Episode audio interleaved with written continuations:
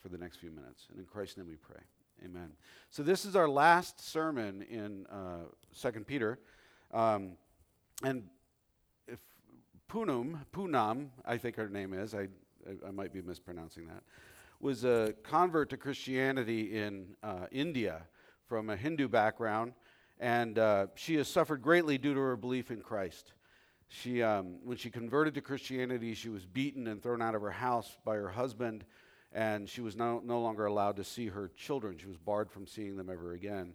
But despite this, and through her uh, faithful prayer life and through choosing every day to, to, to follow Jesus, making that decision, uh, the Lord restored her marriage. And uh, she has moved back in and she is l- allowed to now witness to her kids and to her husband. He's even gone to church with her a few times. Uh, Poonam reads and studies God's word every single day. It's like lifeblood to her. She says that Isaiah 41:10 has a special meaning for her. Fear not, for I am with you. Do not be dismayed, for I am your God. I will strengthen you. Yes, I will help you. I will uphold you in my righteous right hand. Isn't that a great verse to memorize? It's a good one. But she says, My Bible is everything to me. It is the living Word of God. Without it, I can't live. That's a great sort of sentiment, right? First and Second Peter uh, were written for very practical purposes. The first deals with the persecution of believers. Uh, the second deals with the false teachers, which we've been talking quite a bit about. Peter uh, dealt with both of these in very theological terms. The persecution of the believers caused Peter to sort of really meditate on the suffering and the, and the, the death and the resurrection of Christ. And then the false teachers caused him to address the fact that they, they would not escape judgment, right? Uh, judgment not being a popular sentiment these days. But Peter's two letters address five major themes one, the suffering of Jesus, which led to salvation. Two, our practical response to the knowledge that God will judge our actions at the last judgment. The hope that we have in the return of Jesus. Order in society and in church and then finally, the rule, the role of Scripture has that uh, the role Scripture has in providing guidance in our lives. Now, in he begins, Peter begins in chapter three of his book saying, "Dear friends of Second Peter, by the way, dear friends, this is now my second letter to you. I have written both of them as reminders to stimulate you to wholesome thinking. I want you to recall the words spoken in the past by the holy prophets and the command given by our Lord and Savior uh, through, through the apostles, through your apostles. Blah, blah. I'm having a hard time speaking this morning. Anyway, but uh, sort of that term wholesome thinking references orthodoxy or right thinking, living in purity out of holiness, right? And uh, the preservation and, and the living out of gospel truth in our lives. And again, Peter emphasizes the words of the prophets. He, we've heard him do that in the past weeks, honing in on the importance of the gospel message that is found in the scriptures. He begins to acknowledge the words of Christ and even seems to elevate the New Testament apostle, the apostles' writing, writings to the level of scripture. If you listen to it, he seemingly refers to Paul's writing in verses 15 and 16 in the same line with Old Testament scripture when he says this Bear in mind that our Lord's patience means salvation. Just as our dear brother Paul also wrote to you with the, with the wisdom that God gave him, he writes the same way in all of his letters, speaking in them of these matters. His letters contain some things that are hard to understand, which ignorant and unstable people distort as they do the other scriptures to their own destruction. Now, according to Peter, Paul wrote under God's inspiration, under the inspiration of the Holy Spirit. And even his writings are being distorted by these other false teachers. And we, we know that from our studies in the past. But the early church was already taking these epistles as authoritatively God's word, it seems like. That the, and it's almost like the New Testament is just forming right in front of our eyes. The, the first of Peter's five themes being Christ's suffering, which led to salvation, dictates that his suffering serves as a substitute for sinners. In 1 Peter 2, uh, 22 through 24, Peter drew images from Isaiah 53 on the sacrificial suffering servant, you know, pictured there. And the sacrifices of the Old Testament constituted, in, a, in essence, the gospel for Israel, pointing the way to communion and to fellowship with God. It was necessary uh, due to God's holiness, since sin demands the payment of death. Now, contrary to popular, popular belief these days, God's central attribute is his holiness, not his love. I mean, yes, God is love, that's true. But his primary attribute is his holiness. If we focus only on his love, which people tend to do today without, without his holiness, we end up opening up the door to say, you know, well, God wouldn't make me do anything hard. He wouldn't have me to suffer or anything like that because he's so loving, right? Since we've redefined love to mean anything that an individual wants or desires. In Christian witness, we begin with God's holiness, not his love, right? But many preachers and social commentators do the exact opposite today, these days, and they never get to the holiness part. God is first holy, and when we grasp that, we can give, ourselves give ourselves over to his lordship and experience his love uh, better, actually. The Levitical system, as presented in the Old Testament, re- reveals this. And, and knowing it, we can much better understand and appreciate the gospel as set forth in the New Testament. The one foreshadows the other and is sort of a type of it. The sacrificial system served as a type foreshadowing uh, the death of Christ. Every sacrifice in the Old Testament pointed towards the coming Messiah. And in the symbolic sanctuary services of ancient Israel, the sinner was to bring an animal sacrifice without blemish. We see that in Exodus 12 and 29 and Leviticus 1 and Leviticus 10 and things like that.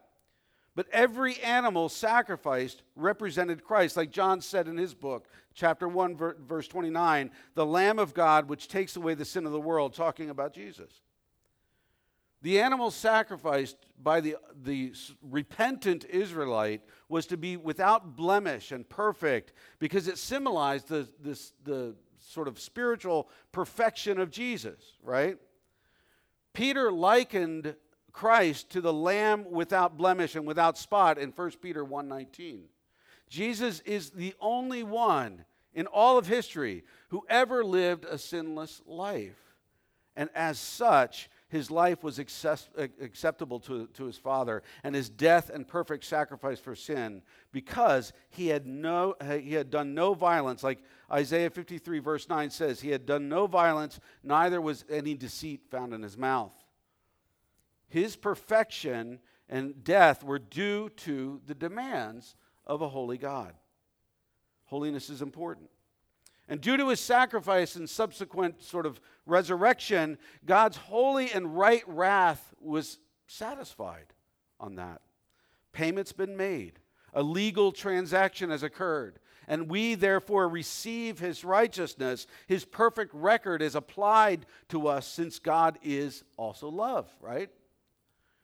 He did not give us the death that we deserved, but He gave us what we did not deserve, and that is eternal life in Christ, the gospel. And we term this, we used to call it passive righteousness. People are now calling it received righteousness, as opposed to earned or active righteousness. Active righteousness we used before. Now, you know, everybody's changing their terminology like they tend to do. And it's called earned righteousness. And I, I understand why. Received righteousness and earned, and earned righteousness make it, it's a little bit more easily grasped, right? There's nothing we do to earn it. That's why it's received righteousness. It's not earned. We don't earn it, right? It can only be received, which is the good news of the gospel. A gift undeserved, right? We could never live a perfect life, but Jesus did for us. That's the gospel. And when a person is convicted and understands what Christ has done for them, they simply repent and believe. They simply repent and believe. You don't invite Jesus into your heart, you repent from your sin and you believe, you put your trust in Christ. And we receive, therefore, the perfect righteousness of Christ, and then we are sealed for all of eternity by the Holy Spirit. something we cannot lose. And so when God looks on the repentant sinner placing their trust in Christ for salvation and in Him alone, He now sees on us Jesus' perfect record. His record imputed to us, laid upon us, because God is both holy and loving, right? And sin has to be paid for. And He loved us enough to pay the price for us. This is a necessity since holiness and sin are like oil and water, the two cannot mix, right? And then we have Peter's second theme, our practical response to the knowledge that God will judge our actions at the last judgment. It's a little spooky. And this theme places Christians to be true followers of Christ, right? The way, the way one should behave and live is critical because Peter links between man's behavior and God's judgment. We see this in 1 Peter 1:17 and 2 Peter 3:11. Christians are called to be holy as God is holy. Leviticus 19 verse 2. And in the Old Testament, the word for holy means set aside or dedicated for holy use, you know, which is to be sanctified, it's to be transformed, to be made into the likeness of Christ. That I that I when I come to Jesus, I give up my own plans for my own life and I take on Christ's plans for my life. In Christ, your life is not your own, right? Never really was, by the way. The concept of holiness isn't abstract in the scriptures. Holiness includes practical obedience to God's law, which relate to the physical being, to, to relationships, and everything else. In Leviticus, if you want to be holy, then love your, your neighbor as yourself. If you want to be holy, show hospitality to strangers. If you want to be a holy, be holy, be a person of godly justice. Holiness is so essential that the book of Hebrews says this without holy, holiness, no one can see God. At every step of, of life, the call to holiness confronts us. In the office, in the classroom, at home, in business, with friends, with foreigners, in acts of worship, and in, in our family lives. Holiness means also committing myself to obedience to the Great Commission found in Matthew 28 18 through 20 that as I go about my life, I make disciples of all nations, and that anything standing in the way of my calling in that, the smallest of sin, even in thought, must be crucified, it must be turned away and killed off in me because Christ is not only Savior, but He's also Lord of my life, right? Remember, Peter was confronting heresies, false teachers, and some of which did or would teach that due to the grace found in Jesus, that you can live however you want, which would not be evidence of a transformed life at all. The Christian moves from being slaves to sin to slaves of righteousness. Gratitude for what, what's been done in us through Christ as Savior drives us to obedience to Christ as Lord in our lives. And that actually is where true freedom is found. That is where true freedom is found. It's not doing anything I want. That brings slavery once more. Let's say your dad saved money for you to go to college, and he gives uh, that to you as an unmerited favor, a, a, a gift, a father's gift to his child. You know, he's going to pay for all your college. You didn't do anything to earn that. Does he then expect you to go to college and smoke pot and drink and chase women or chase men if you're a female and, uh, and then fail out? No, that's not what he expects at all. Dad wants the best for you, right? That's, that's what he wants to, to study, to improve yourself, to gain the skills for life, and to give back through a good career in the future. Sometimes a child does fail out, right? Which I did a few times. Uh, which doesn't negate their relationship with the father. Dad just says, Well, I'll just continue to love them and instruct them to find his way, right? But it's more glorifying to the Father to attend school, to respect the gift, and to graduate and to do life well, right? The third theme of Peter discusses, uh, Peter discusses is the hope that we have in the return of Jesus. And we do have a hope there, by the way. We, that will happen. It's a hope, a future reward awaiting us in heaven, a reward which cannot be taken away from us. And he highlights reward and judgment here, right? Believers will receive a future reward while the wicked will be destroyed. That's what Scripture teaches. And judgment simply means to justify, right? That Peter says God will just judge us or justify everyone according to their deeds. 1 Peter chapter 1. That God will judge the living and the dead. 1 Peter chapter 4. That judgment will start in the household of God. 1 Peter chapter 4 again. That when we that the, even we will stand before that judgment of God. Peter Brunner gives comforting words about that. He, he, says it this way. I liked how he wrote it. He said, Living in every instance in the judgment of God makes our life what it is. Living in the judgment of God is the creative power that makes us what we actually are. We do not make ourselves what we are. God's judgment about us makes, makes, makes what we are. For the judgment of God works very differently from human judgment. I am what God thinks about me. Isn't that a nice statement? God's judgment carries with it the immediate power of execution. God's decree creates what it says. If God decrees, He is my beloved child, then that is what I really am, even when so much seems to speak against it. And those of you taking the sonship course, Tuesday or Thursday nights, you know this language. This is what we're studying.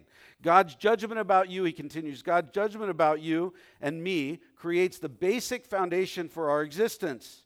I live as I live in the judgment of God. I am what I am through the judgment of God. Any weight that I may, might place on the scale of my life produces only a superficial and temporary swing. But what, God, what God's judgment brings into my life shifts the balance for all time and eternity. That is why the question of what God thinks of me is the most important of all questions.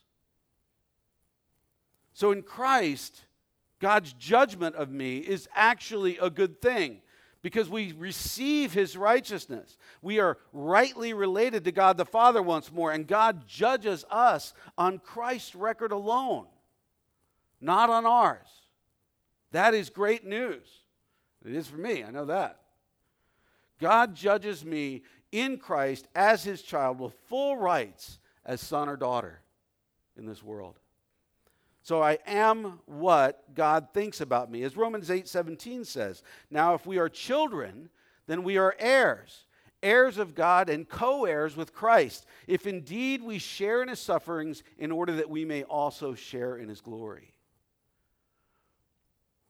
But Peter's clear, for the unrepentant, for these false teachers, it is a different story, right?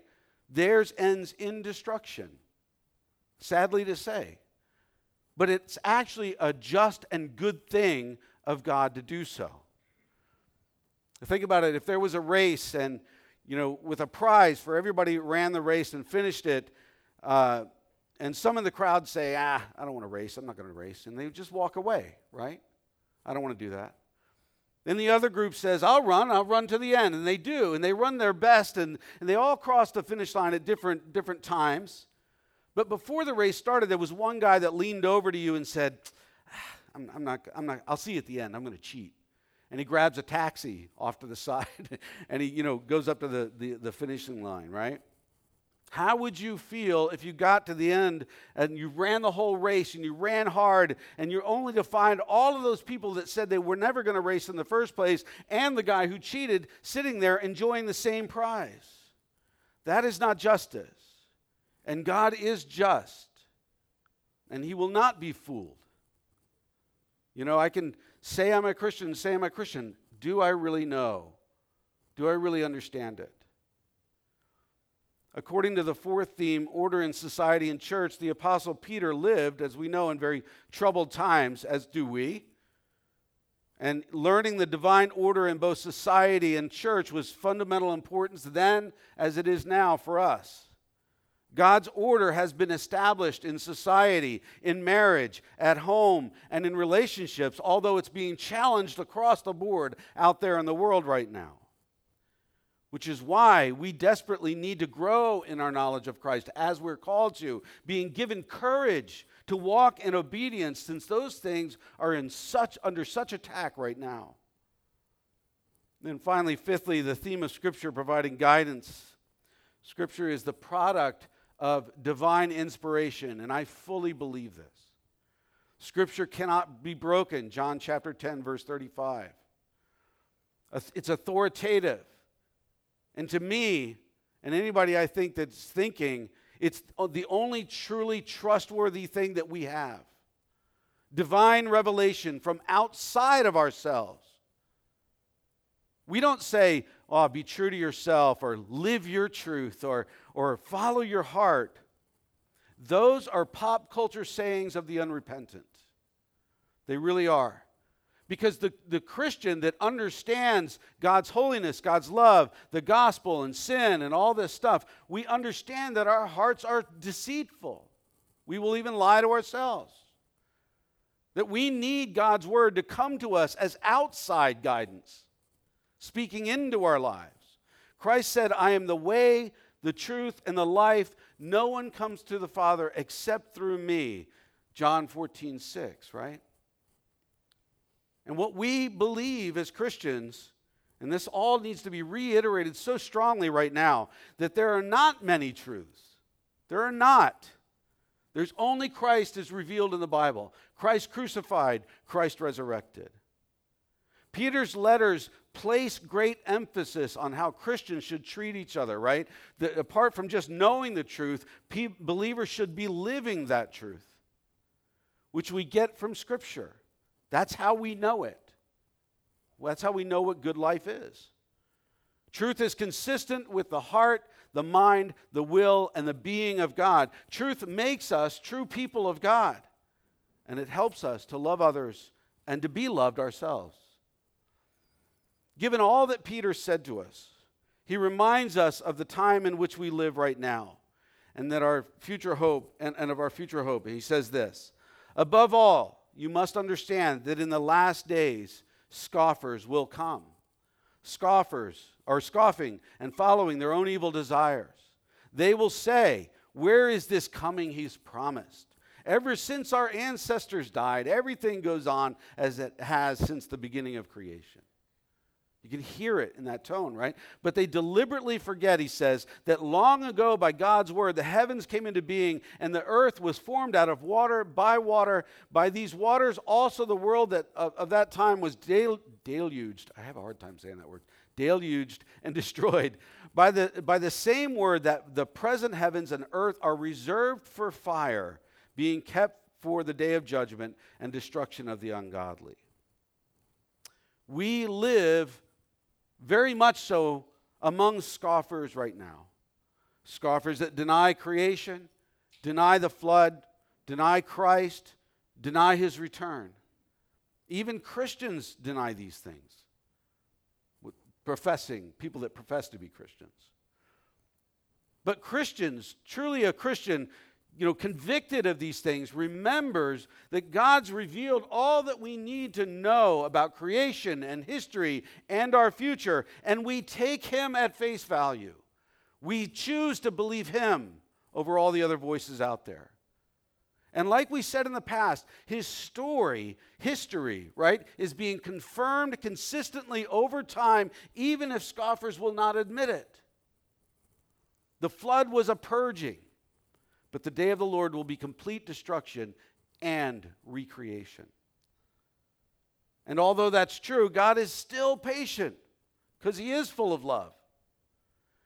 But do not forget this, verse 8 this one thing, dear friends. With the Lord, a day is like a thousand years, and a thousand years are like a day. And that's just a great way to say that He's really patient. The Lord is not slow in keeping His promise, as some un- understand slowness. Instead, he is patient with you, not wanting anyone to perish, but everyone to come to repentance. But the day of the Lord will come like a thief. The heavens will disappear with a roar. The elements will be destroyed by fire, and the earth and everything done in it will be laid bare. Which begs Peter's next question, which puts all of life into perspective if you think about it. He says, Since everything will be destroyed in this way, what kind of people ought you to be? You ought to live, he answers this question, you ought to live holy and godly lives as you look forward to the day of God and speed its coming. That day will bring about the destruction of the heavens by fire, and the heavens will melt in the heat. But in keeping with his promise, we are now we are looking forward to a new heaven and a new earth where righteousness dwells. So, with biblical assurance, God's people endure, waiting, Christ, awaiting uh, Christ's second coming. Even when others mock and perceive it to be purposeless and aimless. Faithful Christian living enables us to await the coming of Christ with patience, with humility, and with endurance. In the Old Testament, the day of the Lord was the future time when God would vindicate his holy name, bringing judgment on the unbelieving and gather his people into a new kingdom of righteousness and peace. It's actually what the whole world wants, even though they don't get it. That's frustrating. Peter is just reiterating what God has already said through the Old Testament prophets in the past. Joel chapter 2 says, I, I will show wonders in the heavens and on the earth, blood and fire and billows of smoke. The sun will be turned into darkness and the moon to blood before the coming of the great and dreadful day of the Lord. Zephaniah chapter 1 I will bring such distress on all people that they will grope about like those who are blind because they have sinned against the Lord. Sin is serious, right? He continues, Their blood will be poured out like dust, and their entrails like dung. Neither the, their silver nor their gold will be able to save them on the day of the Lord's wrath. In the fire of his jealousy, the whole earth will be consumed, for he will make a sudden end of all who live on the earth. The scripture is replete with references to the great day of the Lord. Malachi and Isaiah and Amos and Zephaniah and Obadiah and Isaiah and Jeremiah. It's all over the place. But we don't talk about this in church these days. But remember, the day of the Lord is not only judgment, it is also a day of salvation. It is also a day of salvation all human hearts will be justified in where they stand before God. Those who have denied Christ will get what they've always desired. They've made that choice. Those who have repented and believed in Christ will get what they do not deserve. They never deserved. Some will choose hell for themselves, and some will choose everlasting life in Christ. we were listening, my wife was listening. This is a side note, by the way, slide person. My wife and I were listening to, or she was listening to the third lesson in sonship. And the guy said, You know, what's the one thing that everybody has a complaint about the church? You know, what's the one big complaint everybody has against the church? And, they, and in unison, the whole class in front of the speaker said, They're all hypocrites. We are the least hypocritical people on earth because we, we admit our brokenness we admit our need. That, that cannot be hypocritical. I will tell you, I'm a pastor. This is my life. I do this for a living, right? But I will make, I will sin, I will fall short every single day of my life. I openly say that. I will not always do this well, this life well. And but I choose Christ and I receive his righteousness, right? There's a difference there. The hope here is the justice of God, that all wrongs will be righted and something wonderfully new for all of us who have fallen under the lordship of Jesus. Verse 13 references the new heavens and the new earth, tying us back to the prophecy that is found in Isaiah 65, verse 17, where it says, See, I will create the new heavens and the new earth. The former things will not be remembered, nor will they come to mind. By the time you get there and you're standing in that, that place, wherever that is, whatever it looks like, you're not going to worry about any of this. You're going to be so enamored with the glory of God and the holiness of God, you're not going to think about anything in the past.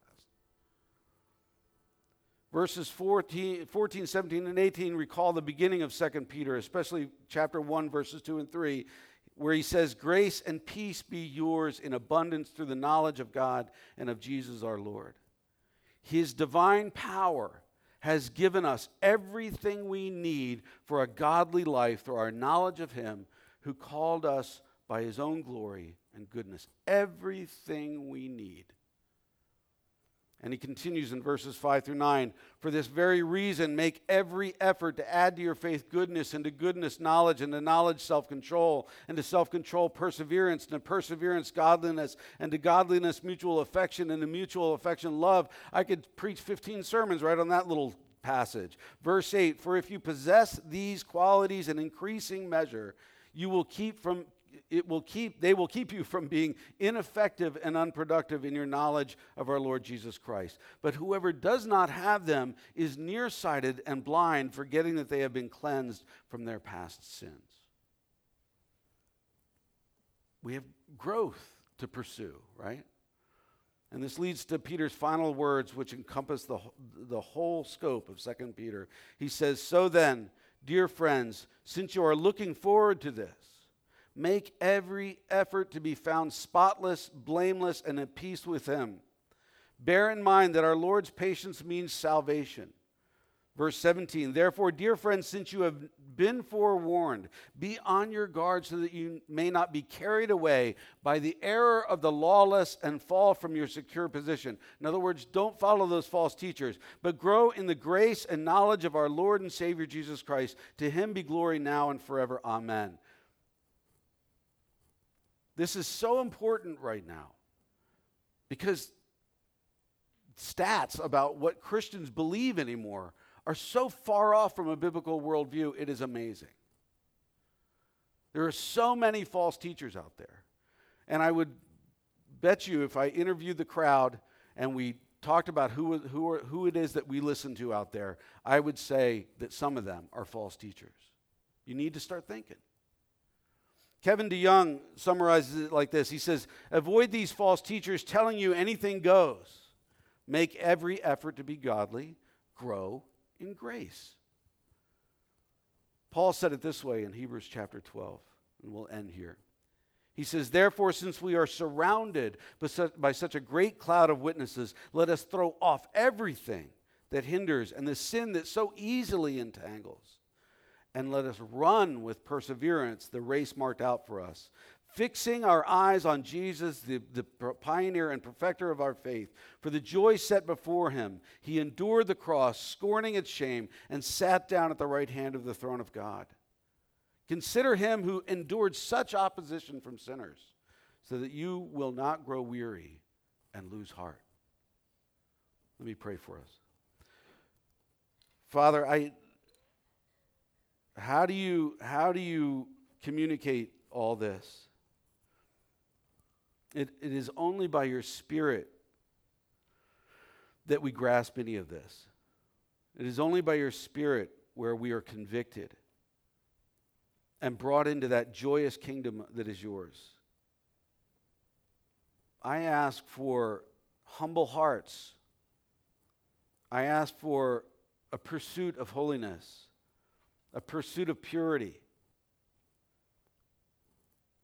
I ask that you would set us aside for your glory, that you would use us, that you would grow us in grace, that you would make us effective and productive in our calling right now. In Christ's name we pray. Amen.